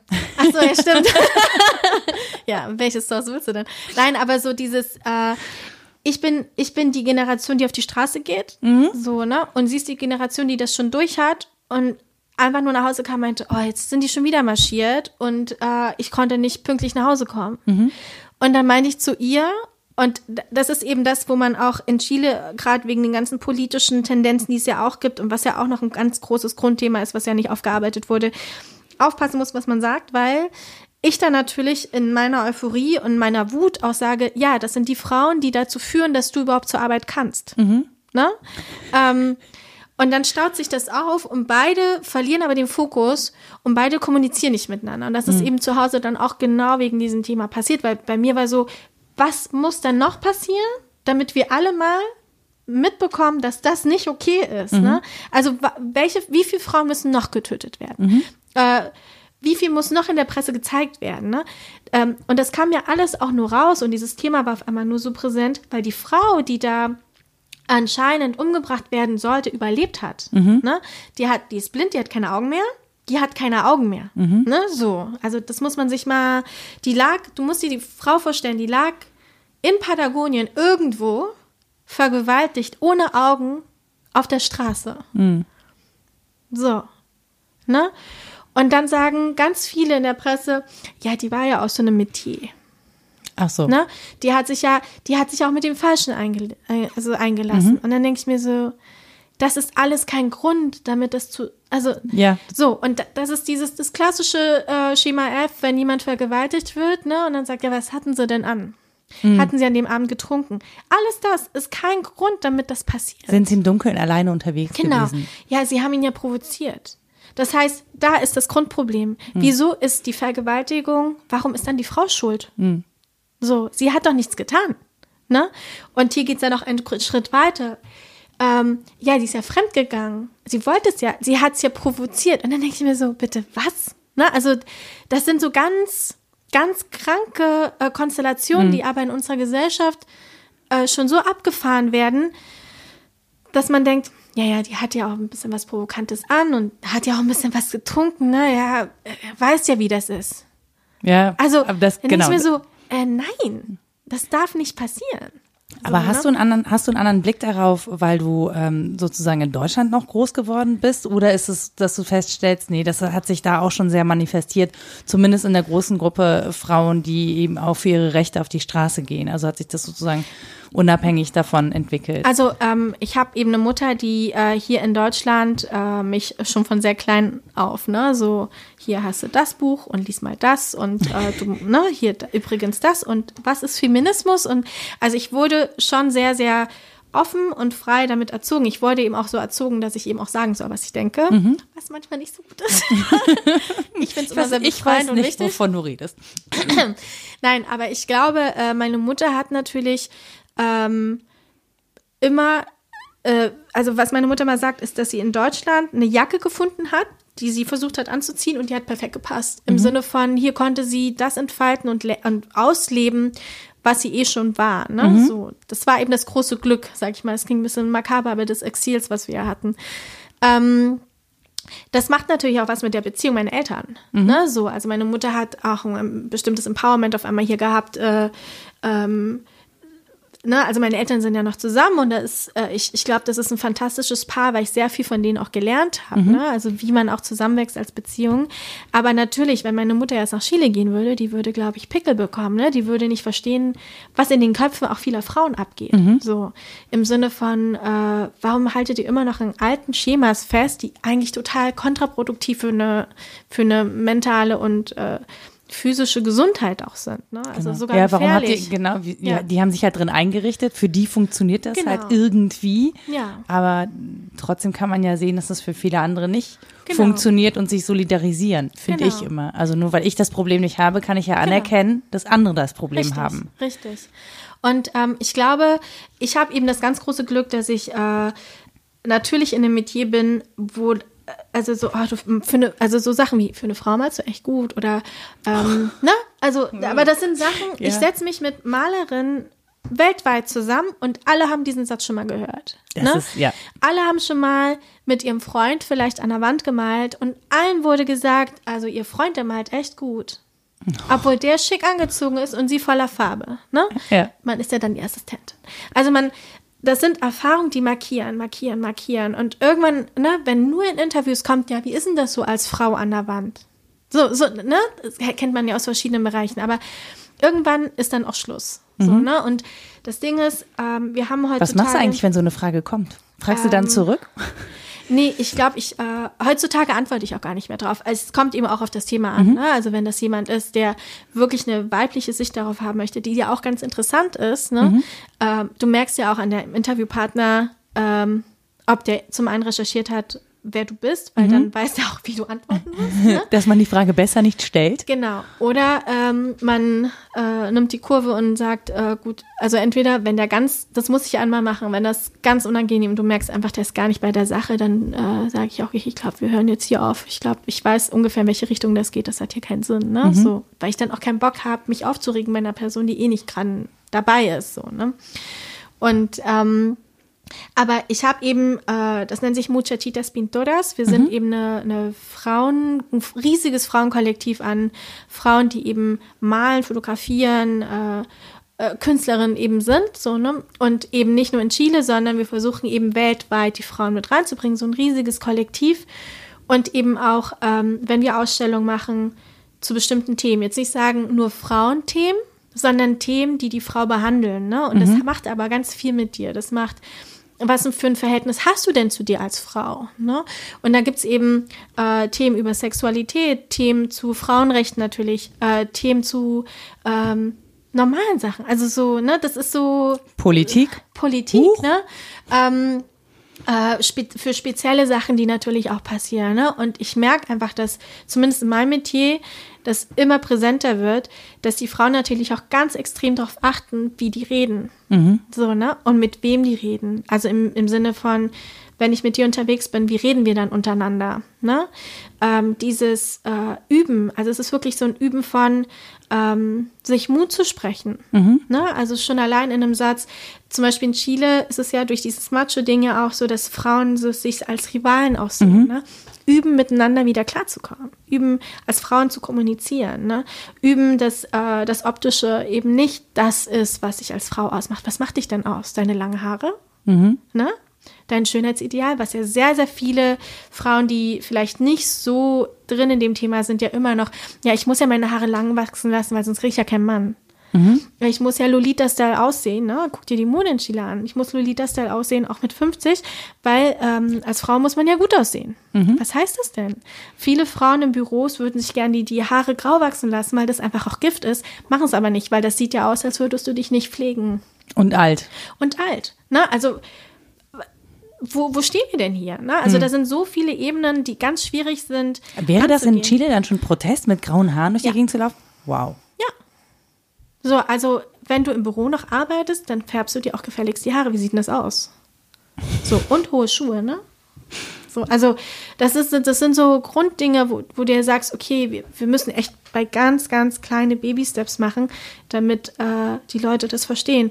Und das Ding ist, ähm, es gibt jetzt eben auch, ne, wegen dem Thema Sprache, ähm, vieles im, im Spanischen hat ja diesen männlichen, diese männliche Endung. Mhm. Ne? Und jetzt fängt man eben an X statt dem O. Ah, weil das okay. X eben neutral ist. Mhm. Ne? Und man redet dann aber auch mit E. Also ähm, todes, nicht todos, ne? Mhm. sondern todes, das ist eben dann das X. Das macht eben viel mehr der Sprache. Leute, die äh, also versuchen mega korrekt zu sein, mhm. es ist eben auch mega nervig. Ne? Also ist, Machst du es denn auch? Ich, ich versuche es an bestimmten Punkten zu machen, wo ich denke, okay, zum Beispiel, wenn ich was ankündige, dann X oder so. Aber ich denke eben, äh, man kann die Sprache verstümmeln, aber es muss ja eigentlich woanders passieren, das was, das, was in Bewegung kommt. Ne? Und ähm, die Sprache komplett umzuändern, ist vielleicht sogar kontraproduktiv in dem Sinne, weil du mehr damit beschäftigt bist, immer die X reinzupacken und ja, korrekt zu sein, an, anstatt wirklich das Aktive dann im, im Jetzt, ne, so zu sein. Also es bringt ja nichts, wenn der Satz dann trotzdem abwertend ist, sowohl für Männer als auch für Frauen. Ja, Ne? So, ja, ja, das ja genau. Also der Inhalt Genau. sozusagen. Und ja. ich finde eben, die Frau sollte auch stark genug sein, äh, die Grammatik dann eben auch annehmen zu können. Mhm. So, also das klingt vielleicht komisch, aber es ist so, wir müssen ganz woanders anfangen. Ne? Also hier im, im Kopf und sagen, ähm, nein, vergewaltigen, schlecht. So, ne? Ganz grundsätzlich. Ähm, grundsätzlich. So. Ja. Und dann eben auch mit dem, mit der Wortwahl, ne? Also so gegen äh, Homosexuelle zum Beispiel, äh, gegen Transgender oder so, diese Xenophobie und dieses äh, alles andere oder auch die Hautfarbe, ne? Das sind alles so Sachen, die so krass verankert sind. Und die, da musste echt immer eine Backpfeife hin und her und ähm, die, die Leute aufwecken. Du bist dir schon bewusst, was du gerade gesagt hast. Ja, war da nur ein Scherz, ja, aber War- du war nicht weißt, lustig. Was das, ja, du Ja. weißt, was das bedeutet. Ne? Und die Leute müssen wieder sensibilisiert werden. Erst dann, glaube ich, werden sie selber verstehen, dass das, was sie sagen, sehr gewalttätig ist ne? Mhm. und sehr abwertend. Und, und das ist es eben. Aber ich glaube tatsächlich, wenn das schon in, in der Sprache drin ist und du damit groß wirst, dann machst du dir über viele, ähm, viele Sachen gar keine Gedanken mehr. Ne? Also, keine Ahnung, ich habe mit äh, Rita im anderen Podcast, und was denkst du dem Podcast, jetzt zuletzt über Wahrheit gesprochen und Wahrnehmung.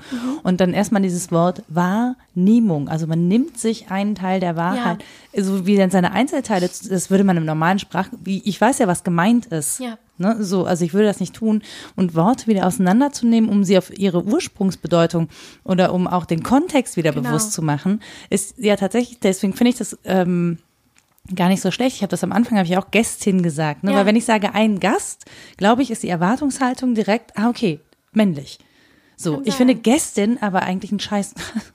Es klingt nicht wie ein gutes deutsches Wort. Ja. So, also es ist nicht in meinem Sprachgebrauch. Oder noch nicht. Ne? Ja, richtig, aber das meine ich halt, ne? Ja. Also wenn man da über Sprache redet und darüber, was Sprache bewirken kann, ähm, ja, versuchen, also ich versuche das irgendwie einzubauen. Ich bin auch gar nicht, also ich spreche sicher nicht äh, gender political correct, Ja. auch nicht in meinen Podcasts, aber mir ist es halt häufiger bewusst oder immer Ja. häufiger bewusst, auch dass ich es irgendwie in den, in, in den Schriftgebrauch übernehme, einfach nur um auch für mich selber klar zu haben, dass beide äh, Ja. Geschlechter gemeint sein können oder irgendwas dazwischen, Genau. was ich da auch noch drin finden kann. Genau. Weil in meiner Realität ist es total angekommen, Ja. aber ich kann ich kann es nicht ausdrücken. Genau. Diese Sprache herrscht noch nicht dafür. Ne? Genau. Aber ähm, blödes Beispiel, aber guck dir die englische Sprache an. Na, also da gibt es nur the. Ja, finde ich eigentlich ganz gut. Und dann Ist gut. spezifizierst du mit he oder she. Genau, aber dann guck dir mal Oder an, wie die miteinander reden. Guck dir Ja, an, ja. was dort, ne? Also tut es wirklich was zur Sache, ne? So, und ich, ich, habe super viele Diskussionen, also zumindest im, im spanischen Gebrauch habe ich super viele Diskussionen mit, mit äh, äh, Leuten, die eben wirklich als Journalisten auch aktiv sind und so, ne? Die sagen, es wäre wichtig, dass was passiert. Aber das Ding ist, in dem Moment, in dem du dich auf diesen kleinen I-Punkt konzentrierst, verlierst du den Fokus, um was es wirklich geht, weil dann fängt die, die Diskussion um etwas an, wo es vielleicht noch nicht die optimale Lösung gibt. Aber es ist zumindest im Umlauf, dass etwas geändert werden muss. Und ich glaube, das ist eher so das, was gerade passiert. Ähm, es ist so Bewusstsein so ein, schaffen. es ist ein Bewusstsein schaffen für äh, Sprache ist nun mal Macht, das ist so. Ne? Und ich kann auch verstehen, dass viele jetzt sagen X, ne? wegen, weil wenn man jetzt alles auf Frau bezieht, es kann ja auch was dazwischen sein. Ne? Und, ähm, und dieses ganze Spektrum an Dingen, da muss eben etwas passieren, das alles beinhaltet. Ne? Und bis das nicht gefunden ist, ist es einfach schwierig, weil du, du bringst eine Komplikation rein, äh, die die Energie wegnimmt von etwas, was vielleicht an Priorität in dem Moment wichtiger ist. Oder zumindest in Südamerika. Ich glaube, ähm, man ist hier schon aufgeklärter auf vielen Ebenen. Man hat eben auch andere Realitäten. Ich glaube, hier passieren auch viele Dinge. Ähm, aber dort ist es wirklich eben so in your face ne? und permanent. Und ich glaube, ähm, dieser Gewaltpegel, der schockiert mich eben permanent. Ja. Ne? Also der schockiert mich tatsächlich auch. Das Ja. war auch was, wo ich dachte so, dass das auf dieser Welt in der Form noch existiert. Ähm, in, in, in etwas, wo wir denken, naja gut, das sind alle Großstädte, die haben irgendwie internationale Ausrichtung und so, Ja. da kommen viele Menschen hin. Ähm, ne, du hast ja immer diesen Unterschied zwischen Stadt und Dorf oder ländlicheren Be- Gegenden, Ja. das hast du hier auch, dass da einfach äh, konservativere Werte, nenne ich das jetzt einfach mal, neutralisiert sozusagen. Also dass, dass, dass auf dem Dorf oder in ländlicheren Gebieten einfach konservativere Werte gelten, weil es auch mehr der Lebensrealität entspricht oder weil da Sachen tradierter sind als in der Ja. Stadt, wo einfach sich grundsätzlich auch schon mehr bewegt und auch Ja. die Dinge sich schneller die bewegen. Auch, ne? Ja. Genau. Ähm, das ist klar, dass es da irgendwie so einen Shift gibt. Was ich fragen wollte, ist, ähm, hast du das Gefühl, in Lateinamerika ist es auch erstmal noch so eine ähm, fem feministische, intellektuelle Elite oder hat sich das schon breiter durchgesetzt? Ähm, also ich glaube, äh, puh, ich glaube, man geht mit äh, Feminismus definitiv anders um als hier. Also dort hat das zum Beispiel auch eine Art sexuelle Befreiung. Ne? Also ähm, das passiert auch gerade sehr, sehr stark. Ähm, ich, ich merke eine Wie ganz, sieht das da aus? Ähm, also äh, zum Beispiel, ich hatte jetzt beim letzten Projekt in Chile hatte ich äh, äh, das Glück, eben mit einer Sexologin zusammenzulegen, die eben auch ähm, sehr, sehr bekannt in Santiago und in der jungen feministischen Szene ist, die mir, also ich dachte eben, ich bin aufgeschlossen, die mir aber äh, dieses Geschlechterding auch nochmal ganz anders aufgezeigt hat. Ne? Also äh, das mit banalen Sachen, wo ich gemerkt habe, wie ich rede. Also, äh, ne, deswegen ist das so, ich schließe mich da auch nicht aus. Ne? Es ist einfach immer eine Übung, äh, immer wieder sich bewusst werden, ne? So, okay, stimmt. Nee, das kann man ja auch anders formulieren. Oder wie würdest du es formulieren, dass es wirklich passt? Ne? Ähm, und das fand ich ganz spannend, weil sie eben auch das Thema Frau ganz anders wahrnimmt. Ne? Und dann war das, ich habe Medizinfrauen in Patagonien kennengelernt, die mit dem Thema Frau auf einer spirituellen Ebene ganz anders umgehen. Ne? Was ist die Urfrau? Und diese, es war eben sehr spannend. Also das heißt, dieses Thema Frau für mich ist ja auch spannend. Ich bin ja auch in einem Alter, wo ich sage, okay, wie definiere ich mich denn? Ne? Ich bin ja nicht nur die eine, die da auf dem Gerüst hin und her hoppelt, sondern ich habe ja auch, äh, ne, ich habe ja auch irgendwie ähm, was, was ja ausgelebt werden muss. Unterdrücke ich das aus verschiedenen äh, Sachen, die ich ja mir auch antrainieren musste, damit das funktioniert an der Wand. Ne? Also wegen meiner Domäne, wo ja Männer dominiert und keine Ahnung. Ja. Das heißt, du trainierst ja irgendwas an. Und wie befreist du dich aus diesen Strukturen ja Mhm. auch? Ne? Also auf ganz kleinen, leichten Ebenen merkst du, dass, dass, dass irgendwie was bei dir triggert mit diesen Frauen, die du triffst. Und, Also ich ähm, weiß deswegen, wovon du redest, so ein bisschen, ne? weil weil, das ich ja ja im Sportjournalismus, Genau. ich, mein Sport war immer die schmutzigsten Witze zu erzählen. Nicht Ja. rot werden, bei dem was andere erzählen, aber immer noch mal einen draufsetzen. Genau. Das war so mein Sport. So, ne? Also bevor jemand überhaupt, dann lieber frontal. Und das sind aber antrainierte Dinge. So, Mhm. Definitiv, Ne? ja, ja. Und äh, das ist aber ähm, so eine aufgesetzte Neutralisierung von dir selber. Also empfinde ich zumindest bei mir so, damit auch ja nicht irgendwie was, ne, so. Und, und das darf aber nicht sein. Ich möchte die Frau sein wollen und dürfen, ähm, die in mir schlummert, sag ich jetzt mal so, ne? Ob ich jetzt lange Haare habe, ob ich jetzt eine Glatze habe, ob ich jetzt sexy an der Wand stehe oder nicht, also das darf nichts verändern. Ne? Also wenn ich irgendwann anfange zu sagen, nee, ich muss ganz neutrale Sachen an der Wand tragen, weil es könnte ja passieren, dass mich jemand anmacht, weil das auch schon passiert ist, wo es mega unangenehm war. Also wenn du dir überlegen musst, shit, ziehe ich jetzt diese Leggings an oder eine kurze Hose, was ist eben wirklich heiß, aber nee, dann lieber nicht. Dann ist ja irgendwas in deinem Kopf, das Ja. trainierst du dir an. Ne? Ja. Du bereitest dich wirklich auf jede Wand eben neu vor. Du bereitest dich auf die Kommentare vor. Ne? Also unabhängig von den tollen Sachen, die passieren, das sind so Sachen, die sind dann eben auch da. Ne? Ja, du stehst halt, bist halt in der Öffentlichkeit Genau. auch sehr präsent, also sehr Genau. plakativ, ne? Auch wenn du auf Ja. deinem Gerüst da stehst. Ja. Ne? Klar. Also das, das vermittelt ja auch ein gewisses Image oder ein gewisses Bild oder die ist ja bestimmt so und so, ne? Dann kommt das Thema, wie alt sind sie denn? Dann sagt, ja, wollen sie denn noch Kinder haben? Weil was sagt denn ihr Mann dazu? äh, dürfen sie denn so lange weg? Ne? Also wie lange, was machen denn die Kinder so lange? So Sachen, wo, wo, wo einfach schon festgesetzt ist, ja, ich hätte ja jetzt schon so längst Mama sein müssen, ich hätte schon längst irgendwie einen Partner finden müssen, weil das mich ja dann auch realisiert und verwirklicht und vervollkommt. Und dann denkst du dir, und auf einmal fängst du an zu fragen, hä, warte mal, das hat doch überhaupt nichts mit mir zu tun. So, ich habe dem auch noch nicht mal das Recht gegeben, dass er sich so über mich äußern kann. Ne? Und da, das sind so Dinge, die fangen dann an zu nerven und die triggern. Ne? Und dann lernst du Frauen kennen, die sich permanent dafür einsetzen, dass Frauen sich öffnen, dass Frauen mal über Orgasmen reden, dass Frauen über, über, über wirklich Lust reden. Ne? Weil das habe ich das Gefühl, ist in Chile auch irgendwie so runtergeschraubt. Ja, du hast dann eben Typen und wenn der happy ist, bist du dann eben auch happy. Aber bist du ausgefüllt? Wie einfach. Puh, ne, so. Und äh, ja, und der Mann ist aber dann vielleicht nicht happy und sucht sich dann woanders was. Und das ist dann aber okay, weil ist eben so. Ja, ist auch dein what? Fehler. Ja, ist ja dein Fehler, ne? Hast nicht halten können. Und das sind so Sachen, die permanent, ne? Mhm. Ähm, ein Bild von Frau eben auch schaffen. So, eine Frau ist erst dann vollkommen, ähm, Wenn sie den Mann glücklich wenn sie den gemacht Mann hat. gefunden hat, der dann auch glücklich, also du kannst einen Mann glücklich machen. Du bist eine perfekte Mutter. Mhm. So, ne? Du bist eine perfekte Ehefrau. Du bist, und das ist eben super schwierig und die Frauen haben keinen Bock mehr drauf. Mhm. Ne? Die Frauen haben keinen Bock mehr drauf. Und das ist eben super spannend, das zu sehen. Zum Beispiel die Sexologin hat bei ganz kleinen Sachen angefangen. Wieso denn, wieso muss zum Beispiel ein Dildo oder ein Vibrator wie ein Mann aus, also so ein Männergeschlecht aus? Mhm. Kann, die hatte dann so kleine Eier, ne? So die meinte, ich brauche da keinen Penis, um glücklich zu sein. Mhm. So, ne? Also wenn du dich selber irgendwie befriedigen willst und so. Und das war eben ganz, ganz spannend, weil hat man ja gar nicht im Kopf. Mhm. Also ist ja so, ne? Und klar, man, das ist ein super geiles Gespräch gewesen, weil sie natürlich nochmal einen ganz anderen psychologischen Background hat und das nochmal ganz anders erklärt und ich super viel gelernt habe. Man denkt sich krass, also wie, wie bedeckt eben auch alles ist. Es ist zwar alles da, ne? aber man redet einfach nicht drüber. Und sie macht zum Beispiel auch Frauenzirkel, was ja immer mehr kommt. Ne? Und man hat ja auch äh, festgestellt, dass auf medizinisch, medizinisch und spiritueller Ebene Frauen eigentlich sich brauchen. Also Frauenzirkel und diese Solidar- Solidarität, die da ist, ist ja nicht da. Sie wurde nur wegtrainiert, sag ich mal. Ne? Und sie macht das und äh, fragt Frauen, also aus verschiedenen Altersgruppen, ne? so zwischen, lass es 20 bis 50 sein, ähm, malt eure Vulva. Ja, das ist So, auch ne? ein beliebtes Spiel mittlerweile äh, in Deutschland. Ja. Äh, ne? Aber das ist so, frag mal eine 50-jährige Frau aus einer anderen Generation, mal mit deiner Vulva, kennst du das, was du da unten hast? Weißt du, was das ist? So, ne? Und das ist nicht ähm, äh, so ein fancy Ding, sondern gib dir mal einen Namen. Weil, ne, also manche malen einfach dann so ein ganz, ganz kleines Ding auf das Blatt.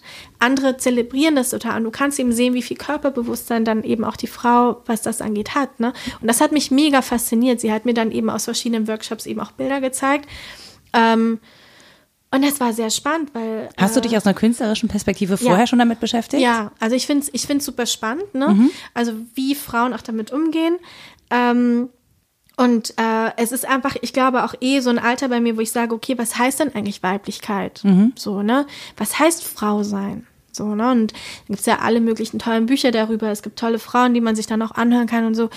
Aber es ist eben nicht so, äh, ich bin jetzt, äh, ich bin jetzt gegen Männer. Es geht eigentlich eher so. Ähm, Das ist, das ist aber das auch ist so ein, so ein komischer traurig, ne? Fehlschluss, der da Ja. rein, ne? Also wenn ich mich als Frau definiere, dann bin ich gegen Männer. Ja. Oh, Ne, Warum? alle Männer, alle Männer sind äh, schlimm und alle Männer tun mir schlecht. Und das ist eben, mit solchen Leuten kann ich eben auch nicht diskutieren, weil ich mir denke, nee. Weil ähm, Das ich hab- auch nicht sein am Ende genau, des Tages. Weil wir alle sind ein Spektrum von etwas. Also Ja. wir sind ein Teil von einem riesigen Spektrum. Ne? Manche haben ein bisschen mehr, manche haben ein bisschen weniger von dem. Und ähm, deswegen, ich mag eben auch von Seelen reden. Ne? Also so, also nicht gurumäßig, sondern ich sage, bevor ich dich in ein Geschlecht kategorisiere, will ich erstmal sehen, was bei dir da drin ist. Ob du Mann oder Frau bist, ist mir doch ziemlich latte. Genau, ne? ich möchte So. was von deinem Wesen kennen. Genau, Ja. dieses Wesen. Was ist denn dein Wesen? Und da ähm, meinte äh, diese Freundin von mir auch, ja, aber genau darum geht's ja. Wir werden so getrimmt, alles zu kategorisieren, dass wir vergessen, dass wir eigentlich beides sind. Ne? Wir vergessen, dass ähm, wenn wir, wir sind eben 50 Prozent der Weltbevölkerung und wir vergessen das immer. Und zum Beispiel die Brasilianerinnen haben ja jetzt diese Riesenkampagne gemacht, äh, Elenau, ne, also er nicht, ähm, also jetzt äh, mit diesen Wahlen, weil der eben wirklich so ein, so ein, ich weiß nicht, ob er Trump überbietet. Ich weiß nicht, ob das auch äh, toll ist. Ich habe heute eine Schlagzeile gelesen, der düstere Zwilling von Trump und Ja. das ist halt wirklich nochmal, wo man denkt, oh, es geht noch, Ja. Noch eine Stufe drunter. Ja. Ne, also, aber äh, ein Typ, der fähig ist, vor Kamera einer anderen Politikerin zu sagen, du hast es noch nicht mal verdient, dass ich dich vergewaltige. Oh. Und dann ähm, ne, in den Medien so als Kandidat für Präsident. Also das ist so, das geht bei mir nicht. Ne? Aber wir sind an einem Punkt angekommen, wo das Normalität ist. Wir Mhm. sind an einem Punkt angekommen, wo sowas eben existieren kann. Ne? Guck dir in Und, Deutschland und das eben ist alles wirklich, an. genau, aber das finde ich wirklich absurd. Also je stärker sozusagen der Feminismus wird, desto stärker werden auch diese Gegenkräfte. Und das, Genau. das will mir nicht so richtig in den Kopf, warum man das eigentlich bekämpfen muss. Das muss schon wirklich sehr, sehr gefährlich sein. Also Frauen müssen sehr, sehr gefährlich sein, wenn, wenn es so eine krasse Gegenwehr gibt. Ja. Und das finde ich irgendwie völlig absurd. Pau, ich könnte mich noch drei Stunden mit dir unterhalten. Ja, ich habe ja, ich hab ja gehört, wir haben so 15 Stunden Akku. Also auf meiner Speicherkarten sind 15 Stunden. Ob der Akku so lange hält, kann ich nicht versprechen. Aber ich möchte auf jeden Fall sagen, danke, danke, danke, dass Danke du da warst. Weil äh, das dauert auch immer lange, bis wir uns wiedersehen. Ne? Ja, Weil, weil, weil du so viel unterwegs bist. Ja, ich bin ja, glaube ich, nicht die Einzige von uns beiden. Ich bin aber, ich bleib hier in so einem bescheidenen kleinen deutschen Kreis. So. Ja, ich ja jetzt auch Manchmal nach. Holland. Ja das, das, das will ich erstmal abwarten, ob das, Das so sagen bleibt. alle. Und ich sage, ja, ja, das, das wird passieren. Das Jetzt schon, jetzt, das jetzt schon. Ja, das ist das Ziel. Bis Mai zumindest. Mehr sage ich nicht. Bis Mai. Pau, wenn jemand deine Kunst bewundern möchte oder der verfolgen möchte, was du so tust, wo kann man dich finden? Äh, äh, ich glaube, das klassische, ne? Instagram oder Facebook, äh, The Art of Pau, also die Kunst von Pau auf Englisch. Ähm, und äh, sonst meine Website eben theartofpau.com, die ich aber gerade nicht wirklich abgedatet habe, aber man kann einiges schon mal sehen. Ne? Ich, wie gesagt, ich bin jetzt da und kann jetzt ein bisschen fleißig am Rechner sitzen. Aber ich ja. retweete zwischendurch einfach irgendwas oder Genau. so. Ja, aber äh, Instagram ist eigentlich ziemlich aktualisiert so und das ist äh, The Art of Pau, also die Kunst von Pau. Überhaupt nicht egozentrisch oder so. Nee, ich finde das völlig legitim. Also wer Bock hat, äh, darf dich da ein bisschen stalken, hat hier Genau. offizielle Erlaubnis Ja. oder mit dir in Kontakt treten, wenn, das, wenn man das möchte. Und ähm, ansonsten sage ich vielen, vielen Dank und äh, ich freue mich bald wieder mehr von dir zu sehen. Bis Ich freue bald. mich bald von dir zu hören. Tschüss. Tschüss.